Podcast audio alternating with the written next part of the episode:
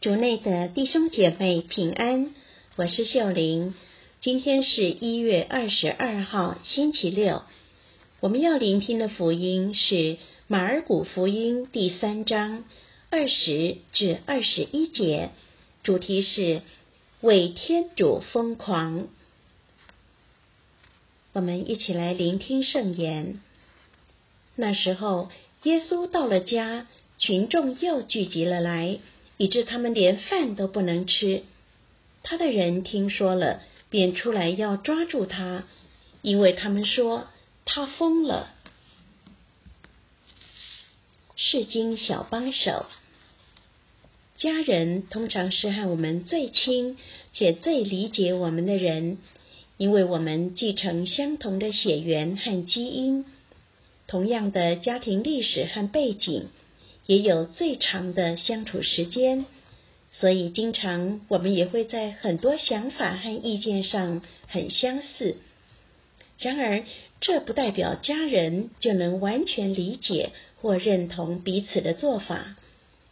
今天的福音中，耶稣的家人听到他忙着工作，包括在安息日显奇迹、驱魔等，忙得不可开交，连饭都不能吃时。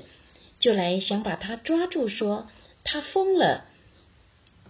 也许他们在担心他因工作太忙碌而忽略了身体；也许他们顾虑到他在安息日工作会不断和宗教领袖们起冲突；或者他们这么说是为了缓解一些经师对耶稣的指责，说他赖魔王驱魔。然而，耶稣的家人却不理解，他不是一般的疯子，而是天主的疯子。耶稣独特的行为不是为了争取世俗的认同而故意破坏旧的习俗和法律，而是为了更能遵行天主的旨意，挑战那些不利于人类过丰富生活的条例。其实，历史上几乎每一个。打破惯例、开创新路的人，都得面对别人的不理解和被指责为疯子。福音中，耶稣在世的家人不理解他，想用强硬的手段抓住他，但是他依是天赋的力量，以和平但坚决的态度争取天国的来临。身为基督徒的我们，也被召教像耶稣一样勇敢的，在多变的社会中成为天主的疯子。可是前提是你有没有花时间和心思去聆听天主的旨意，并付出行动，还是只凭自己的感觉或偏好，跟随习俗或潮流趋势呢？